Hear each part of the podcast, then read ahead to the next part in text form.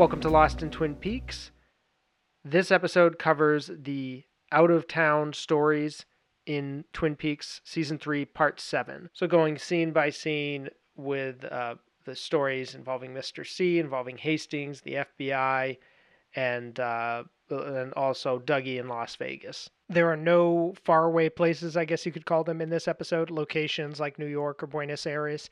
In fact, uh, we can talk about a disappearing storyline slash location at this point because it's been four more episodes now since we've seen New York City at all, even in like a photograph or kind of reference that way, like with Tammy back in part uh, three, where she shows them the video or the slides sort of of what happened in that building that Sam and Tracy were in in part one. So since part three now, no New York, so we can push it aside and we'll bring it back at some point if it comes back.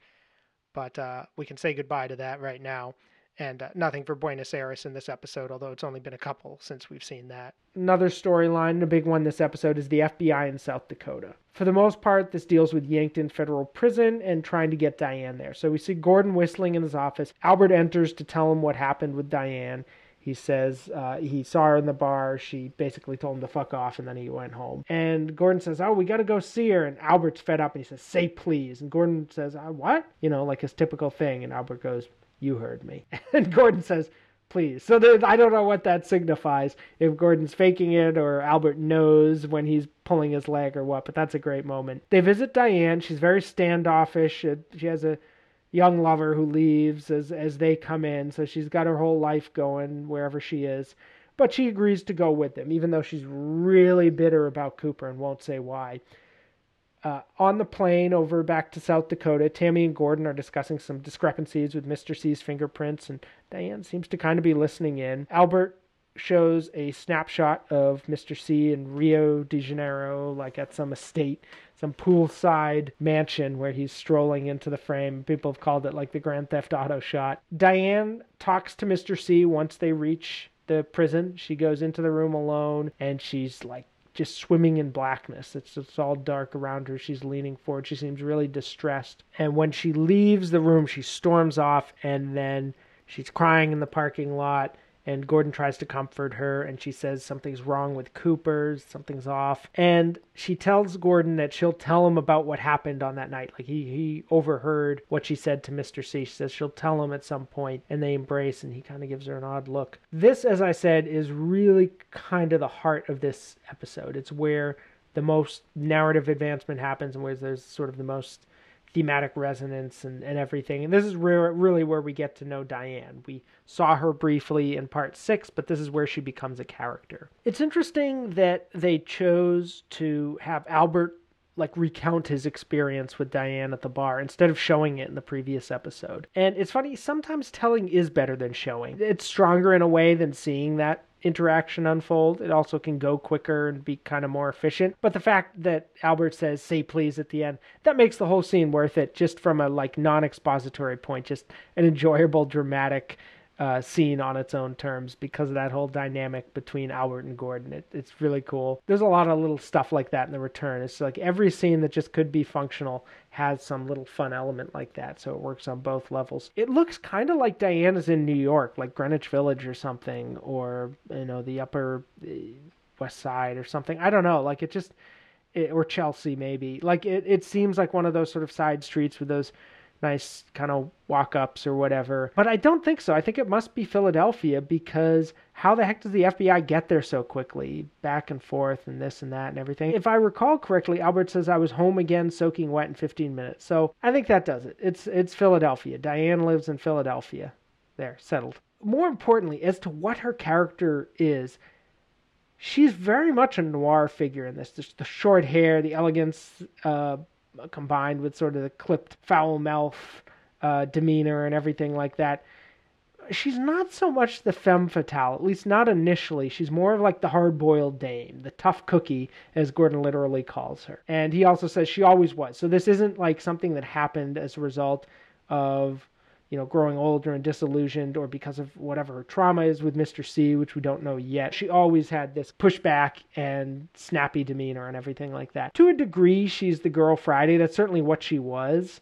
Um, but, it, it, you know, that's kind of a funny term because I think we think of, of a girl Friday as being sort of more snappy and assertive. And I'm talking about like the assistant or maybe sometimes the girlfriend of the detective, like some character who doesn't have the same amount of like power and authority as him, but is kind of at his side, helping him out in various ways. Usually they're more snappy and assertive. That distinguishes them from the obvious source of this term, which is Friday, the character from Robinson Crusoe, the native who the main character rescues and then he becomes a loyal slave, basically. Even though these characters are usually pretty loyal to the detectives, they're also not not nearly as docile and they have stronger personalities. So it is kind of an odd term when you consider the genesis of it. That's a little bit of a, a tangent on the general type. In some ways, Tammy is closer to the classic Girl Friday template, but she lacks Diane's feistiness the fact that Diane is mature, that she's independent, that also kind of distances her from the archetype uh, that I'm thinking of in these in these type of noir stories. It puts her a little bit closer to the femme fatale type. I love Tammy poking her head around the seat on the airplane. At this point, she I feel like she's become a very lovable figure. Like, uh, and I mean, in this sort of you know watching it for the fourth time or something like that. When it first came out, I just I didn't click with this character. It's like, what are they doing with her? Where are they going? She grew on me as the series went along, but now it's just like, oh no, she's a Twin Peaks icon. She's like the little man or you know uh, the log lady or somebody in twin peaks who has this very distinct identity. Just her whole demeanor and everything. It's just perfect. Like i, I wouldn't change it at this point.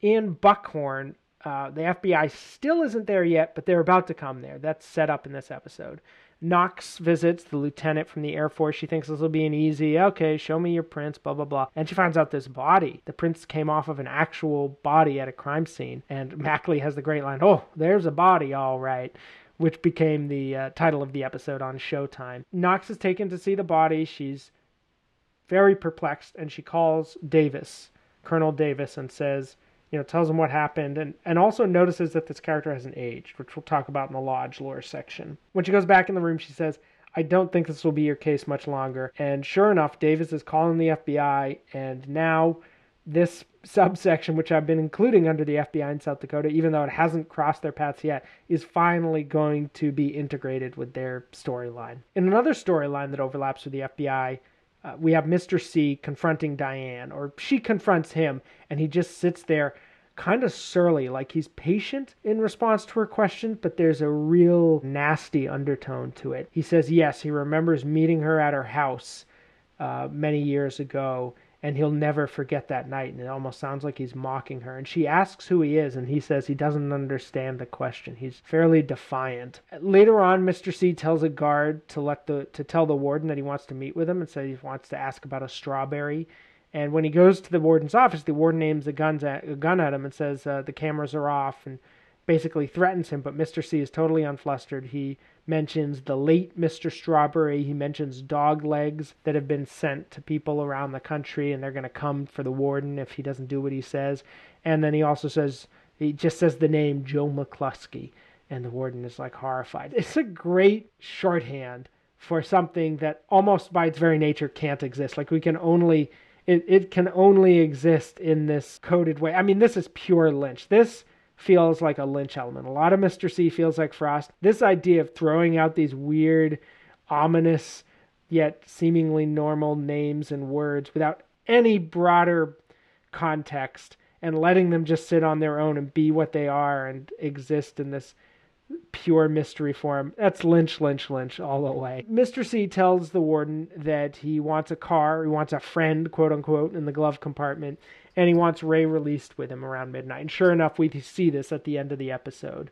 The two are released together, they're reunited, they get in the car and drive away, and the warden watches as they go off together. During the scene with Diane, Mr. C uses a much more mocking tone than he did with Albert and Gordon. With them, he was putting on some kind of weird act, and with Diane, he's a little more direct. I've mentioned this before the different dynamic between Mr. C and male or female characters. There's a great shot in prison near the end of this sequence with the uh, the flashlight shining down the hallway. I love Lynch's ability to add these elements to each scene and make them pop in some way or another. This is the first time Ray's been back in a while. It's funny to see him now, and he seems so like he's still got that smug sort of snarl on his face and uh, I guess he thinks you know uh, somehow he knows about the the gun and all this stuff with the warden. It's it's there's a whole other story going on there. Interestingly enough, when Mr. C talks to the warden, it's a very cold ruthlessness, but it's also indifference. Like he tells him, "I don't care about you. I just want to get out of here." He's not cruel like Bob. This character is not Bob. Like that's the interesting thing about it is he is dis- quite distinct from the energy of Bob that we saw in, in, earlier episodes. And I'm not sure what their relationship is. Like that whole sequence in part five where he says, Good, you're still with me. Like, for what purpose? What is he using him for? What is he being used for? I don't know. There's a lot more to dig into there. In the Las Vegas storylines, uh, in the Dougie stuff, we see him in the office. The office storyline this episode basically involves Anthony asking Dougie some questions, which Dougie won't answer. He's scribbling on his page. And then Bushnell shows up later, says they'll talk about files, but he can see Janie E wants to get out of there, so he lets him go. This is a continuation of the previous day. You can see the clothes are the same, and if you do them, you know, figure out the logistics of it, it's it's clearly picks up where that left off.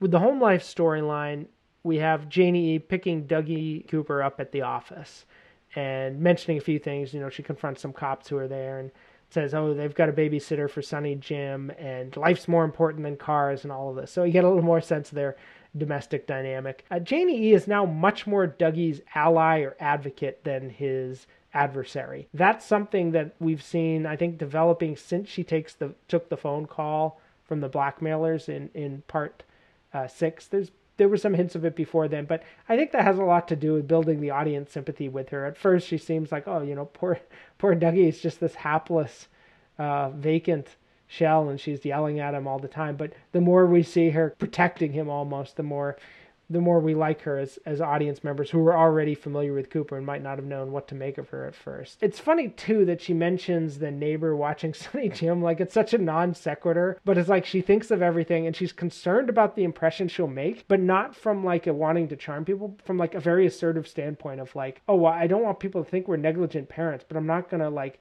offer it in some soft way. I'm going to yell at them that we're not negligent parents and kind of bully them into accepting that that you know we're living up to whatever standards, which I find kind of funny. With the debt subplot, this is pretty much our last time that that comes into play.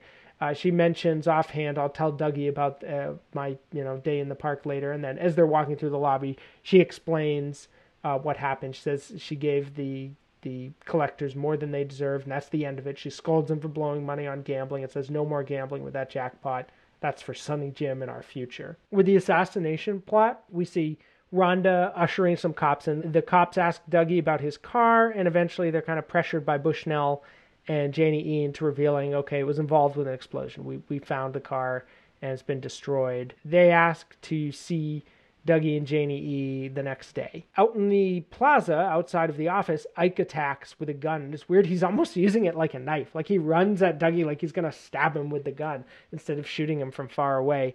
And so Dougie wrestles it out of his uh, grasp and squeezes off part of his flesh onto the gun. And then we see a news crew interviewing Dougie and Janie Eve and also the witnesses in the area, which is a funny little scene.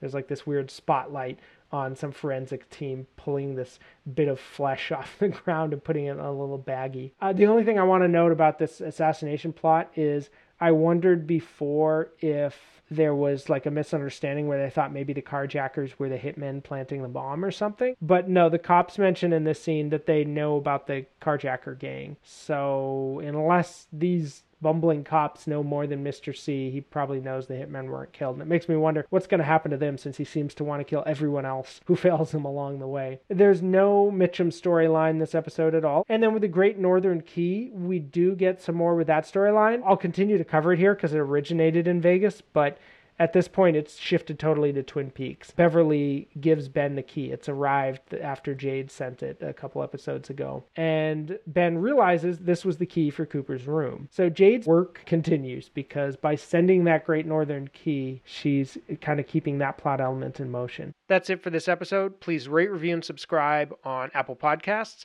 You can support this work on patreon.com slash lost in the movies. Tomorrow's episode, we will continue to look at scene by scene at the different stories in the episode.